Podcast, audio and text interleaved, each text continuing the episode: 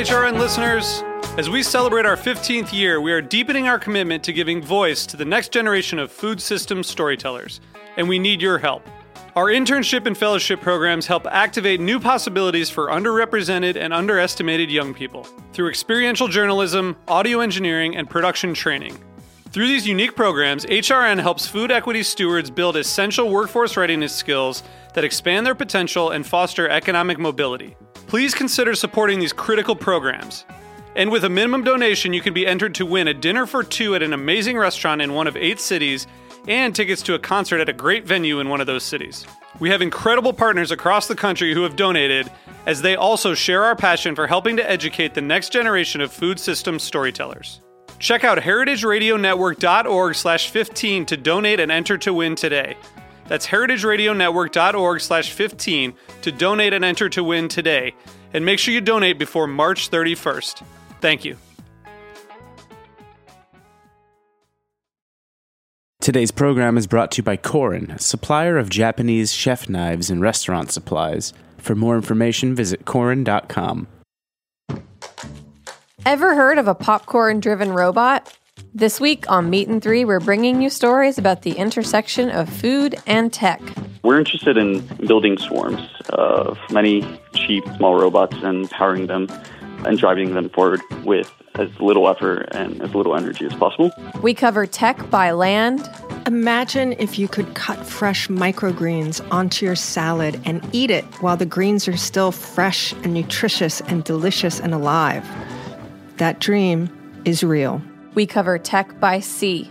We're building software based business services to help shellfish growers uh, manage and grow their business. And we cover tech in the social media stratosphere. So it's not really necessarily an indictment on food media or, or media consumption at all. It's really it's it's how the robots decided they were going to weight human interaction. Tune in and get techie this week on Meat and Three, available on Apple Podcasts, Stitcher, Spotify, or wherever you get your podcasts.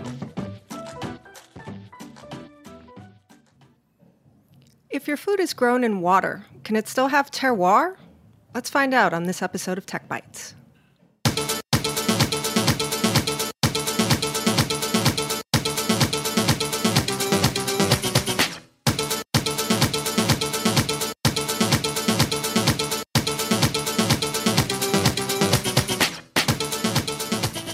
Hello, hello, Heritage Radio Network listeners tuning in from 165 countries around the world, about a million listens a month.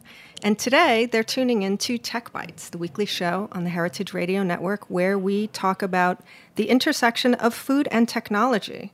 And today we have a really great conversation between a hydroponic farmer and a Nordic chef. And we are going to get to the bottom of how local is local can you have terroir if you grow in water? And some of the interesting culinary questions that the future of farming brings up.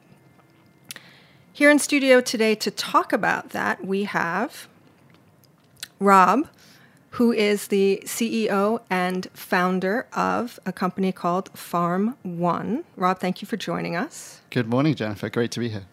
And with him, we have the two star Michelin chef of Atera New York City, Ronny Emborg. Thank you for coming. Thank you for inviting me. I'm sure this is early morning for a chef who works a very, very different schedule. No, it's it's not. When you have two kids, you're up early. Oh, okay. So this is late. This is the second morning shift then. so we will, before we get to our terroir and hydroponic conversations, ask the question we always ask at the beginning of every episode of Tech Bites. What's your favorite app right now? And to go to that, we have in the mission control booth, David Tatasciore, Heritage Radio's studio manager and our engineer. David, how Hello. are you this morning? Long time no see. How are you? I know. Well, you still can't see me because it's radio. Oh yeah, true. I, in fact, we've never seen each other. I know. I can't. I can see all the uh, the control panels and the wires, but I actually can't see you through the glass. Yeah, we've only ever heard each other's voices. I know. It's funny. It's like a weird social yeah. media relationship. Mm-hmm. You got an app for us today? Yeah, Something I used new? this. I used this app a couple weeks ago when the Phillies were in town playing the Mets. Uh, I'm from Philly originally, and I wanted to go catch a couple games. And I used this app Game Time that my friend told me about. It's just like a um, like a ticketing app, and I guess the way it works is you know unsold tickets go on here for discounted prices, and uh, you can get at the last minute a, a great seat for you know ten bucks. So yeah, I used that and went to two games a couple weeks ago. It was great. So game time. Game time, yeah, and I think it's more than just sporting events too. It's it seems like it's all kinds of things, but So are these legit tickets from the promoter or entity or theater or stadium, or is this a clearinghouse for any kind of tickets? Like, is this resale tickets? no, it's not like it's not. Um, Like StubHub yeah, no, it's not tickets? like a StubHub or- type thing where you're buying from somebody else. Um, you're I'm always worried about. entity. uh, I'm always worried about it being a scam and having it be, you know, counterfeit tickets. yeah. No, this seems legit. So it works. It- you it's got real worked, so- tickets from the stadium. Yeah. Mm-hmm. Nice for ten bucks. Um, the the first pair was like ten or I think twelve after all the fees, and then, um, yeah, yeah, it was around. It was like between between ten and twenty.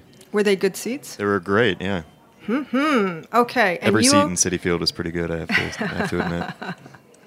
you are on an Android. Yes. So we know that it's on Android, and we assume it's on iOS also. I think it is because my friend who told me about it, I'm pretty sure has an iPhone. Okay, so game time. Cheap tickets. It's game on the time, fly. baby. All right, I'll look into that maybe. Could be fun. Rob, do you have a app that you use a lot right now? Well, I'm going to be really sort of businessy and relevant to well, our you're an business. entrepreneur. A lot of the entrepreneurs are very businessy and production oriented with Yeah. app tech. Well, just thinking about our farm, we, we use these sensors all around the farm which measure temperature and humidity, and they're these nice little um, widgets that are about the size, if you remember, like the iPod Nano when it existed. So really like an inch square. And so you can put these devices around, and then there's an app called SensorPush, and then you can track the humidity or temperature in anywhere around. So that's that's quite a nice app that I look at every day uh, and see some charts. And yeah, it's kind of geeky, but uh, that's Well, what I it's use. super specific. Very Which is kind of the beauty of the technology in the app world. Yeah, yeah. The very first app that we talked about on this show in 2015, when we first started doing the apps, it was show number four, was there's an app called Is the L Train Fucked? and all, it's the it's the icon is the L Train logo, and you open it up and it says, "Is the L Train fucked?" And it either says "Yep" or "Nope," and that's it, and that's all it does. That's going to be an interesting app next year and the year after. Exactly. Yeah. It was uh, created by an art director at an ad agency, and he pulls the real time feed from the MTA to sort of, you know, just track the, the problems and everything. So I wonder if it's just going to go. Well, the L train will still be running, just not connecting Brooklyn to Manhattan. Yeah. I'm not quite sure how I'm going to get here next year. I think but I'll that have might to be the figure that definition of fucked. Yeah. So, I might, it might Tech Bites might be, turn into an all phone in show. Ronny, do you That's have what you an? think. That's what I think. That's potential. No, all produced. all produced packages. Do you have an app that you like right now that you use every day? I don't use it every day, but I think the app that I use most in the moment is uh, MyWOD, Mm. uh, that I use for CrossFit to keep track on my score and my weights. Um, it's not that cook related, Right. but uh, it helps me to develop and see that everything is possible. Also, when I work with my staff, that you know we can always be better, or perform better, or work better together, or see new opportunities. Well, cooking is actually an endurance sport if you think about it. I mean, you're on your feet anywhere from 12 to, you know, 15, 16 hours a day. It's high paced. Um, you have to think about your nutrition and when you get to eat because you can't eat all the time and what you're eating and, and all of that stuff. So, I mean, I think, um, you know, certainly anything that's connected to, you know, fitness and endurance is definitely applicable in the kitchen. Yeah, I, I want everybody there to be happy, uh, and and that way they're also performing better. Yeah, happy people tend to do better. Yeah. Just in life generally. But that's not all the cases in all the kitchen. True. And actually, I, I, I would have to say that I don't often hear chefs talk about ways of making the staff happy. Efficient, yes. Effective, yes. Maybe not necessarily happy, but that's good. That's Yeah. great. Um, and you have an open kitchen also, so it's extra important and a part of the guest experience for your staff to be happy and, and pleasant because I would assume that the emotion, the emotional state of your staff is a significant piece of the dining experience at Atera. It is. We also get a great feedback on that when they can see that we are standing there, we are calm, and we're having fun uh, with each other and talking to the guests, and, and everybody's smiling. So, yeah. Yeah, it definitely adds a different layer that most kitchens don't have either. Usually you're behind like the door and the wall and no one can see you. Yeah. So we have um, Rob and Ronny here today to talk about their two businesses that really interconnect. And we'll start with Rob.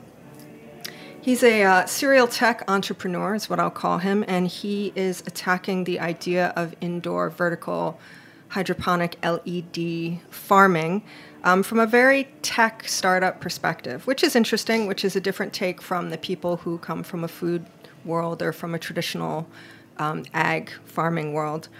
He started Farm One in 2016. They started with an R&D, a small R&D farm in the Institute for Culinary Education, and eventually moved into a larger space in Tribeca underneath Atera, the restaurant.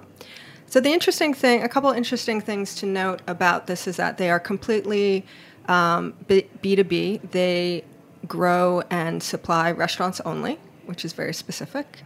Um, and they pretty much grow to order what chefs and restaurants are interested in purchasing. So um, it's not exactly a futures market, but when you're growing things for customers, then it, it takes a little bit of the uncertainty out of the equation. Um, I, I would be curious to know, Rob, just in terms of uh, from just a shopping for real estate point of view, how you connected to the Atera building just generally, and, and why Tribeca, New York City, which a basement is definitely less expensive than ground floor retail, but it's still way more expensive than Bushwick or New Jersey or Sure. anywhere else where you just would have a dark warehouse space. Yeah, well, I, I think the answer to that kind of goes back to the beginning of why I started the company, and, and the more I looked at this space, what I thought would be an interesting business. And so when I started Farm One, I really wanted to grow rare, unusual ingredients, and I wanted to grow them year round. And these were the kind of things like um, like Nepitella we grow, which is a Tuscan herb, which you can't really find very often in New York, and it's hard to get hold of, and it only grows part of the year. And I wanted to grow interesting stuff like that.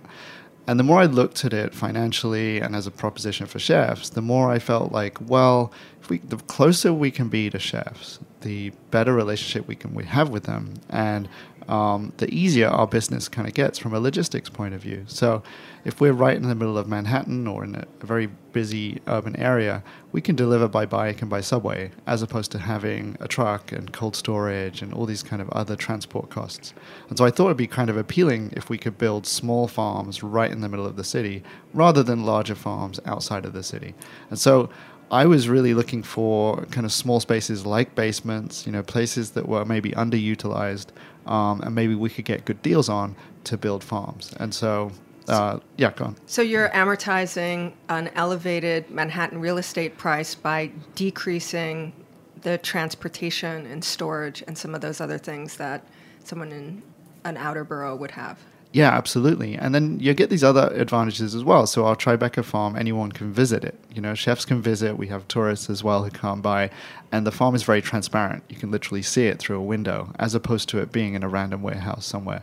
And so that you know forces us, or by default makes us a nice farm. You know, we don't use pesticides. Like as Ronny was saying, it's kind of like having an open kitchen. You know, people can see how we work. Uh, and we think that's exciting for farming because so much of our food is produced thousands of miles away. We don't know how it was produced. And so bringing that into the city and seeing it, is, I think, is really exciting. And you can only really do that if you're in the middle of a city. Do you think that it is critical for people to be able to see Farm One firsthand just because hydroponic LED farming is not something most people encounter or could even visualize? I mean, I think if we said, oh, yeah, I'm growing herbs on a farm, you would imagine, you know, kind of open fields, Yeah. soil, sun, you know, that kind of thing. I think most people would have either an actual farm experience or be able to really readily visualize what that is. But when you say hydroponic LED farming, I, I don't know that people do. Does that help your business in terms of people understanding it or accepting it or making it less sci-fi? Yeah, definitely. I think, you know, we grow a very visual product. It's normally the last thing a chef puts on the plate and the first thing a customer sees. And we grow it in this kind of visually compelling way. So if you if you're listening to this, I would encourage you to like look up a photo of Farm One and you can kind of see those LED lights twinkling above. You can see this huge variety of plants on different stacked layers. Um, and it's very different to an outdoor farm or, you know, the, the traditional conception we have of farms now is like growing huge fields of wheat and things like that. This is a farm which is very small, it's underground, um, and it's growing a huge diversity of product. Uh, it's very different. So we love people coming to experience it. We love chefs bringing their teams as well. You know, bringing younger cooks who maybe haven't seen some of these things growing or never even picked something fresh off a plant. Uh, we love people to experience it. It's re- it's really great. So if you are listening and want to take a look at Farm One while we're on the show right now, it is f a r m dot o n e and all of their social media is at Farm One, F A R M O N E for Instagram, and at F A R M D O T O N E on Twitter and Facebook. So, how did you connect to the Atera space? Yeah, so we that start- seems a rather you know lucky stroke of opportunity. Absolutely, yeah. I mean, luck favors the prepared, I guess. So we were able to get initially the space at ICE, which was kind of a prototype for us. So trying to figure out can this thing work, you know. And we managed to get a couple of customers working with us directly from that space. And Ronny at Atera was one of the first customers um, in about September 2016 who said, "Hey, this is interesting." And Ronny said, "Oh." You know, we have a little space in our uh, building in Tribeca. And I kind of thought he meant like a little closet or something like that. Uh, but when we actually went down there and explored, there was quite a bit of space that we could turn into farming space. And so um, really it was through that customer relationship um, and Ronny's kind of excitement about what we were doing that we were able to to come in and propose something to them. And I think there's you know there's obviously some really nice um, kind of benefits to both of us. You know we can have access to them and their team and working with them is has been an amazing experience. Uh, but I think also for them you know having a farm just across the hallway is, is pretty exciting and cool. So Ronny, you have been in the U.S. at Atera since 2015. Yeah. And you have a very, you're from Denmark and you have a very seasonal product driven menu and cooking style. H- how did you discover the hydroponic LED farm? Um, I always, I don't know exactly when I uh, saw it the first time. I've seen it a couple of times. Um, and I love to work with herbs in the kitchen, not just to put on the plate, but also to infuse like a cucumber juice with lemon verbena. We do a lot of temperings, uh, pairings on the menu where we use herbs in it, where we infuse it, um, make salt out of it. So always had that great interest in in herbs, uh, part of the kitchen. Um, you know, then we got some from the market. We got some from other small farmers, and it was difficult to get the amount that we need then just from one supplier or two suppliers. Um, and then every time people came in and asked me, "Oh, are you interested in buying these herbs?" and yeah, I, can look into it. Um, and yeah, that was how I met Rob. And then um, it was actually our old locker room that we used, and then a storage space that was we didn't really use that was turned into this beautiful garden today. Um, so we are really lucky, lucky with that. So how has the accessibility of having this garden right next to you um, had an impact in the cooking that you do? Uh, first of all, it's just a big impact that you work together with other people that have a big passion for what they're doing. Um, and that can be different things that inspires you the way that you're working, operating, but also this that you're in New York City. It's like being at home in another country. You're coming down every day. You see this big green garden that you know that makes you feel like you want to cook something great today. And then you can go in, you can taste different herbs. Or if you're working on a dish that I'm working on right now, it is with uh, pork cheeks and corn, and then what kind of herbs will go good with that. Uh, you try different things. So I mean, it's easy to access, and it's a great product. It's fresh, it's picked, and then we can serve it straight away. Moments before. Yeah. It doesn't get much fresher than that. So Rob, how long does it take you to um, actually deliver a, a ready product from the point in time when Ronny says, "Oh, you know, I'm thinking about doing this idea. I have this dish I'm going to do with pork cheeks and corn, and I need what to go with it." Uh, nasturtium. How long does it take you to get that up and running and deliver it back to him? Well, Ronny's really lucky because he can see what Yes. everyone else is getting. so, That, that goes without saying. so he can walk He's around in a and great say, position. you know, because we have, I mean, I guess we serve sort of 35 different restaurants out of that space now. So he can go around, he can say, oh, I can see uh, Marea is getting this, or I can see 11 Madison Park is Ah. getting that, you know? So, um, Shishito buds are yeah. very popular this spring. well, I, it's it's more like he's just got this, you know, edible catalog in front of him, you know. So um, that being said, so so we're often growing things to order. Most of the time, we're growing things to order. Um, Ronny's lucky because he can sort of get first access to things. So sometimes we don't have to grow things out specifically for them; it's already growing. Um, but you know, if it's something like nasturtium that Ronny mentioned, that might be uh, four or five weeks um, from you know the first order until that that full size plant is grown out. So if we're growing something specially, uh, it might be a few weeks kind of lead time, and then it, it'll normally stay on someone's menu for a few weeks or a few months, uh, depending on the on the sequence. Yeah. So the seasonality now for these ingredients is just basically um, the season of when you want something. Yeah, I mean, it's still the season. What what vegetables that's coming? What kind of meat I think that fits for the season, and then I will use the herbs if I'm using herbs for it. I try not to use herbs in each course. I try to use in some of them, and you know, so there's a different uh, through the menu. So it is still uh, seasonal, and then I use the herbs that I think goes good with these dishes that I put on the menu. I think, you know, traditionally in, in most cooking, you know, we do have fresh herbs. I mean, I think fresh basil comes to mind, or fresh dill, and sort of those fresh kitchen garden herbs. But I do think for the majority of people, and even for some chefs, the spice rack, the idea of the spice rack and having herbs available all year round, all the time, because they've been dried and are accessible and kind of shelf stable in your pantry. Do you have a little bit of a different um, perspective maybe on herbs just because of you know that idea of you know I think everybody grows up cooking at home first and then even in restaurants you have a spice cabinet of you know spices and there are some beautiful you know dried spices now that I don't know that I necessarily think about herbs and spices as having seasonality Um, because they've always been there. Yeah, always been there. Uh, but I mean, if, if you're in the summer, you will cook more fresh, and then if you're going into winter, it will be a little bit more heavy, maybe a little bit more spicy, a little bit more horseradish, a little bit more um, watergrass. Uh, where in the summer, I'll maybe be using a lot more lemon herbs and lemon thyme, lemon verbena, and salt flowers. Um, I don't use that many dried uh, spices. Um, kitchen is really light and fresh and so I used you know horseradish I use like dill for oils and to give it the herbs and the spices that way Well, we are going to take a quick break and find out who our sponsor is for this show.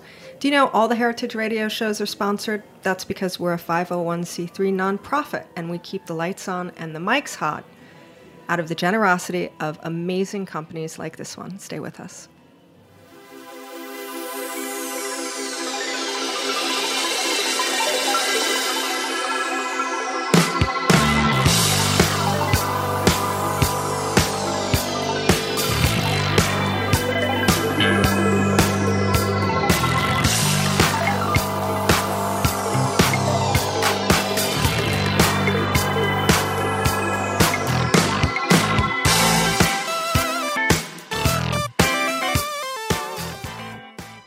Today's program is brought to you by Korin, supplier of Japanese chef knives and restaurant supplies.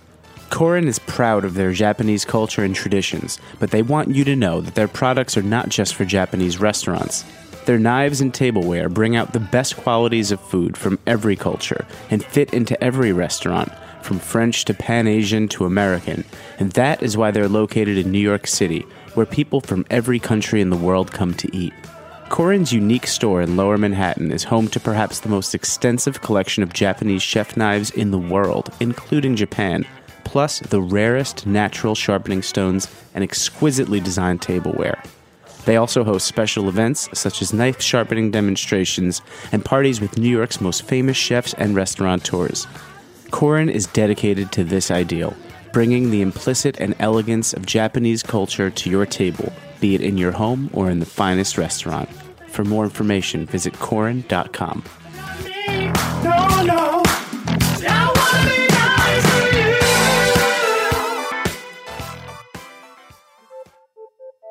Hey, this is Michael Harlan Turkel from the Food Scene on Heritage Radio Network.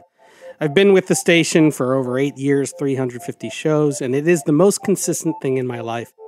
Every Tuesday at 3, I know to be here in studio, but I also get the, the privilege of meeting such amazing people, artists, artisans within the industry. I get to learn a new factoid, a, a new way of life from these wonderful people. And I hope you do too by listening and that you donate to our summer drive.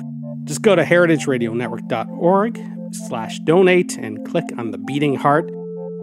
And we'd even appreciate monthly recurring donations to any show on the network you could designate to the food scene, the speakeasy, and that many more.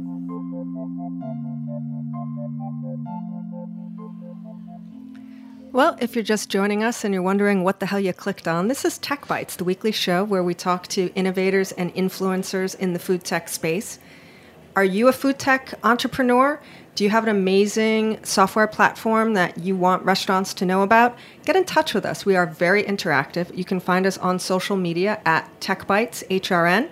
You can send us an email, techbytes at heritageradionetwork.org.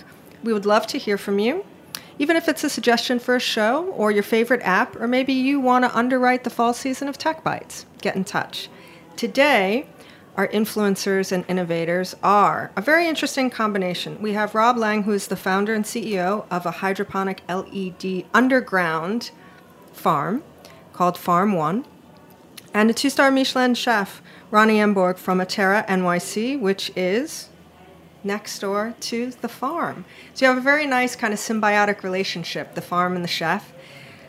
One thing that is so um, important when we talk about food, from I think an historical point of view, from what we eat today, the idea of terroir and where your food comes from, and the flavor that the soil gives to the ingredients, the atmosphere, the environment, the tradition of growing something a specific way in a specific part of the world.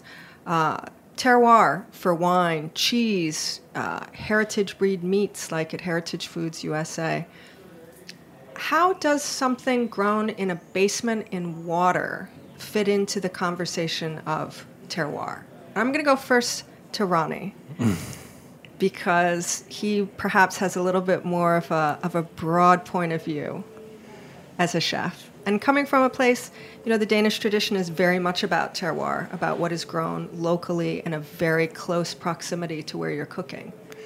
Yeah, and that's where we are lucky with Farm One. It's really local. It's just on the other Next side. door. Yeah, next Yeah. door. Um, the big difference is uh, if it's grown indoor, you the stems of all the herbs are really delicate. They're not like really woody or chewy because you're not having all that wind that blow them one way and then the other way. So I've, all the herbs and the leaves are really delicate and soft with strong flavors. Um, so I think that's the biggest thing for me that you can use eat the whole thing, even the root if, if you're washing them and the flavor there.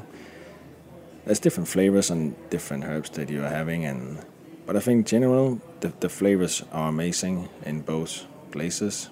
Um, the flowers, I mean, you can get a tons of flowers from indoor farming. That's beautiful. That doesn't have any wind blowing on them or water. So that's one of the big great things about indoor farming. Um, yeah. So you don't, I mean, aside from the fact that the plants themselves are more delicate because they don't have to struggle against the elements, um, in terms of the quality and the flavor, you think it's just as good, if not better? I, th- I think it's great products, both of them. But it, Rob is growing something that you I haven't seen before, uh, for example. And if I go out and look for that wild, I will, I will not find it. So I mean, that's that's the best flavor I have so far. Um, So it depends on what, what kind of product it is. And then again, we have the season all year round.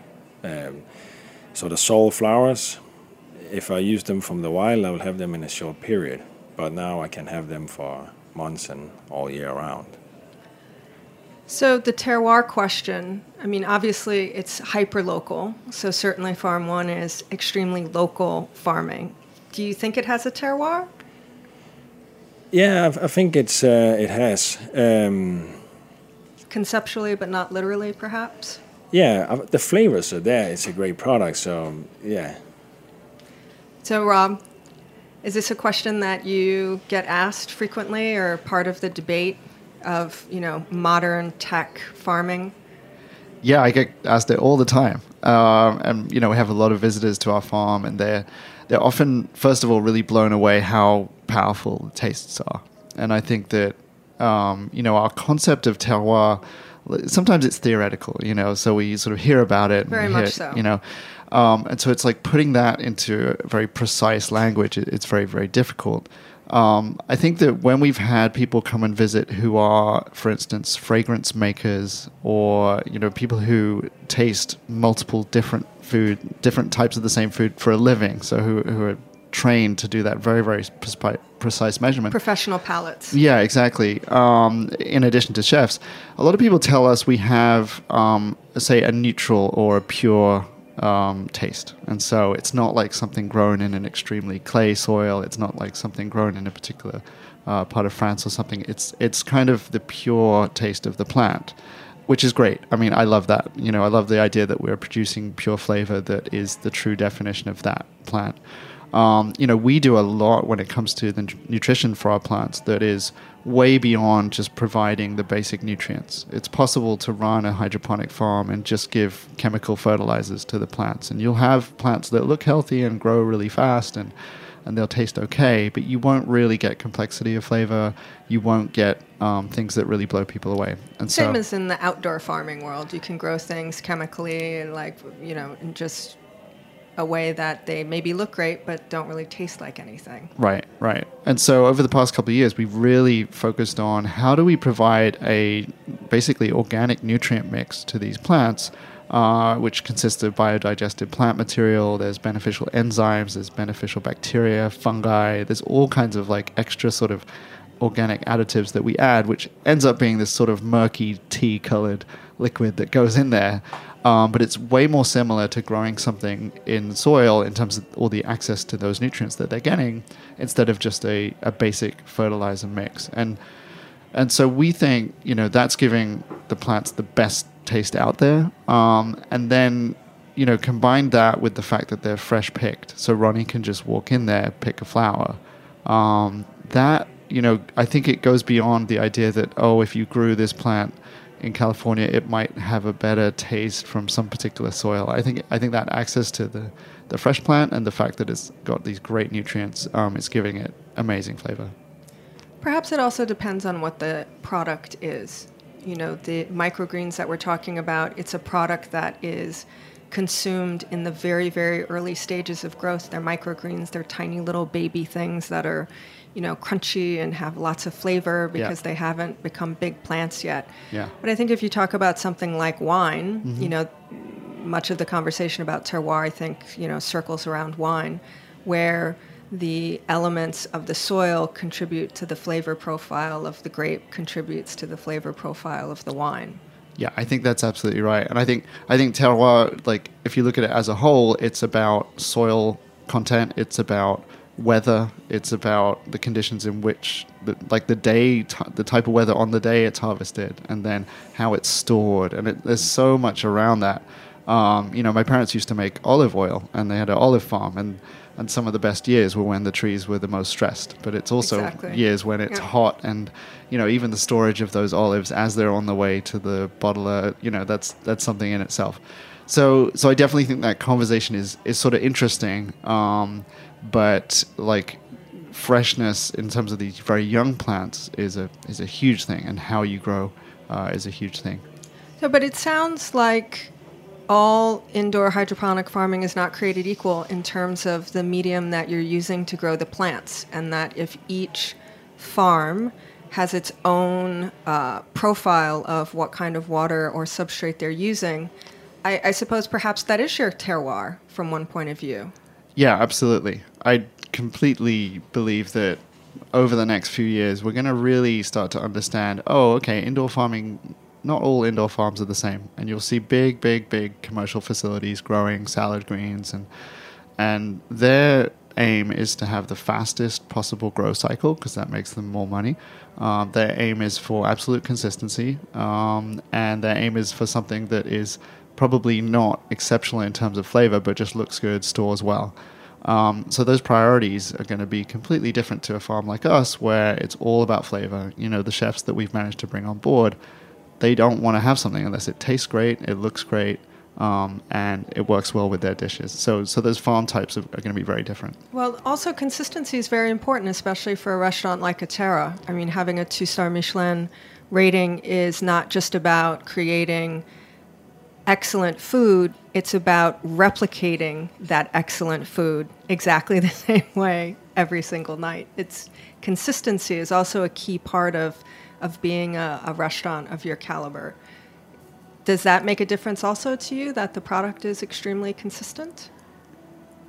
Yeah, it needs to be consistent, and then, of course, you you will change the dishes if you cannot get a good product. But with the with all the farming and the herbs, um, I also look at it like with vegetables. You know, you can get good vegetables, but if you cannot get them delivered on the same day, it's not the same quality. The same in Denmark, all the farmers are just outside the city, and you can call, and then later on the day you will have a celery you just pick out of the earth, where everything is edible, everything is fresh, and you go down to the supermarket and you have organic uh, celery, but you've been there for a week, it's not the same product. And that's the same with the herbs when you get them delivered on the day they are picked, just a couple minutes or an hour, it's a great product. Very, very lucky. so, Rob, it sounds like your space, though, the former locker room storage space of Atera, are, are you outgrowing it? Are you at scale already?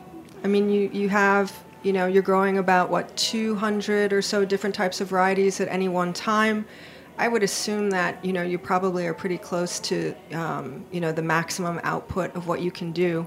What's your, the big question for any startup entrepreneur is what's your model for scale? Yeah, yeah. Um, yeah, so we've been in that space for about a year. Uh, we still have a little bit of capacity there, so we're taking on some new customers still. Uh, but definitely in our sights, we can see okay, that's that space is going to be full. Um, and so our plan really is to build more farms, and they may be in New York City, but they may be in other cities around the U.S. and eventually around the world. Um, and so this model is to build very high quality farms right in the middle of the cities, right next to chefs, um, and to expand by building multiple locations, but using exactly the same software that we've built, exactly the same process, exactly the same seeds, nutrients, everything, so that um, you know, I'll, I'll, use a very basic example. You know, if you buy a Big Mac in Singapore, it's going to ch- taste the same as the Big Mac in Memphis. Uh, we feel like we've got a higher quality product than that, uh, but that consistency, uh, we'd like to be able to achieve that around the world, so that chefs um, can be kind of as lucky as Ronny and you know have this stuff in the, in their backyard wherever they may be. Have other chefs approached you to open across the hall from their kitchen once they've sort of seen the setup at Atera? Um, we've had similar kinds of inquiries, yeah, and definitely there's been a lot of excitement from different uh, places around the world. Um, you know, there's a lot of cities that have an even more difficult time getting good produce as as compared to New York. So if you look at a city like Hong Kong, for instance, they're often shipping product from the Netherlands or from even South Africa. Um, and so if you imagine that, uh, at the very best, you're getting something that's two days old uh, and has been on a plane. So there's very many s- cities around the world that would be, you know, really, really excited to have something like this. I think, and we'd be excited to be there. Ronny, have you asked him to grow anything specific, or brought seeds back from a trip, or had you know friends from Denmark send you something and ask him if he can try and grow it? I know, I know what he's thinking. Um, and, and, I asked the question because my uh, my husband's a chef, and he had a farmer he was working with years ago in San Francisco, and he had his father send him um, laurel leaves and seeds from their property in Provence, and they came in a giant um, yellow French La Poste box. and we opened it up, and it was a linen pillowcase stuffed, it looked like a pillow, with the leaves and the seeds. And then he gave it to his farmer and said, Can you grow this for me? Wow. And he tried to grow it, and, and they wound up growing it. Wow. Yeah. That's great. Yeah. I'm sure it was not like USDA friendly or any import export things, but Yeah. have, in addition to just requests for specific things, can a chef give you something or seeds, or how, how does it work?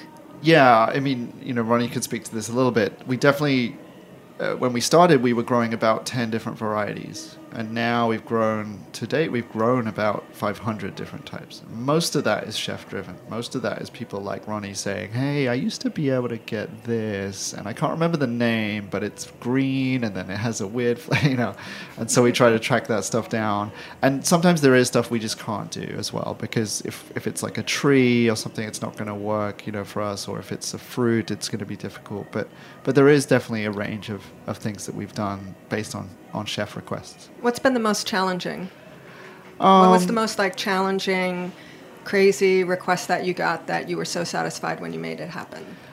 I mean, I think definitely getting some of the flowers to work has been really, really good. So, so we have different varieties of mint, for instance, which have beautiful flowers, and it's something that when we started, we weren't sure if we were going to be able to get those consistently. Some of the sweet uh, Thai basil flowers are beautiful, and um, so those flowering varieties have been really, really satisfying. I think um, even nasturtium flowers. You know, nasturtium flowers, if grown outdoors, they're pretty sort of available, but you really have to stress the plant to get them. So if you're growing a plant in a nice environment, you may not ever get the flowers. And so it's like this learning these techniques to really stress those those plants has has yielded some some good results.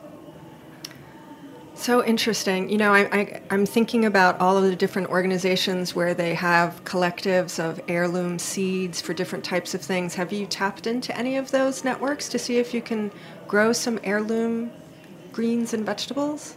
Herbs? Yeah, I mean, the definition of heirloom is one of those things that's sort of out there and not closely defined. Definitely, a lot of the stuff that we grow, I would call it an heirloom variety. So there's there's varieties of sorrel and and uh, hyssop and, and these kinds of things. Uh, but yeah, we love those kind of collections, and so we, when we meet people who do have those kind of things, we're very excited to plant those. But I think I I think there's loads more stuff out there, and as we get more mature as a company and have more R and D space it's going to be so exciting to just find seeds from all over the world and and even cuttings from places and uh, there's there's so much out there. And that's that's what kind of excites me about this is that you know big corporations spend millions of dollars trying to invent new flavors and that kind of thing when there's already an amazing variety of stuff out there. And so if we can capture and grow some of that that's so exciting That is very exciting. Make something come back, bring it back. Yeah, Um, And that's absolutely right. Although I think that when they're developing new flavors and things like that, they're based around you know convenience and you Yeah. know the the current contemporary palate. I think one of the most probably the the most common one that people would all recognize is the Honeycrisp apple was absolutely something developed for the American palate. They like apples that are crispy, that are really sweet and juicy, and that color. And they're more expensive because they're a, a creation. yeah yeah Yeah, so interesting. So if you want to take a tour of Farm One or find out more about it, or maybe even become an investor and own a piece of it, go to farm.one. You can find them on Instagram at Farm One or on Twitter and Facebook at F A R M D O T O N E. If you want to, you know, it would probably make, if you're visiting New York City and you want to have a really interesting experience, you could sign up for the farm visit and then make a reservation and have dinner at Atera. That's A T E R A N Y C dot com. You can find them on Instagram and Twitter at Atera NYC. Or if you want to follow Ronny and find out what the life of a chef in New York is like, you can follow him at Ronny Emborg, E M B O R G. If you want to follow us, we're at TechBitesHRN. If you want to listen to us every week, set your alarm for 11 a.m. Eastern Standard Time on Thursday. If you want to subscribe and take us with you, you can go to iTunes, Stitcher Radio, Spotify, subscribe, leave a five star review. If you can't live without us, go to heritageradionetwork.org, click the beating heart, give us a donation, maybe what you spent on your bowl of salad yesterday. If you select Tech Bites for your donation, I will send you something special along with my undying love. I'm Jennifer Leuzzi, and this is Tech Bites.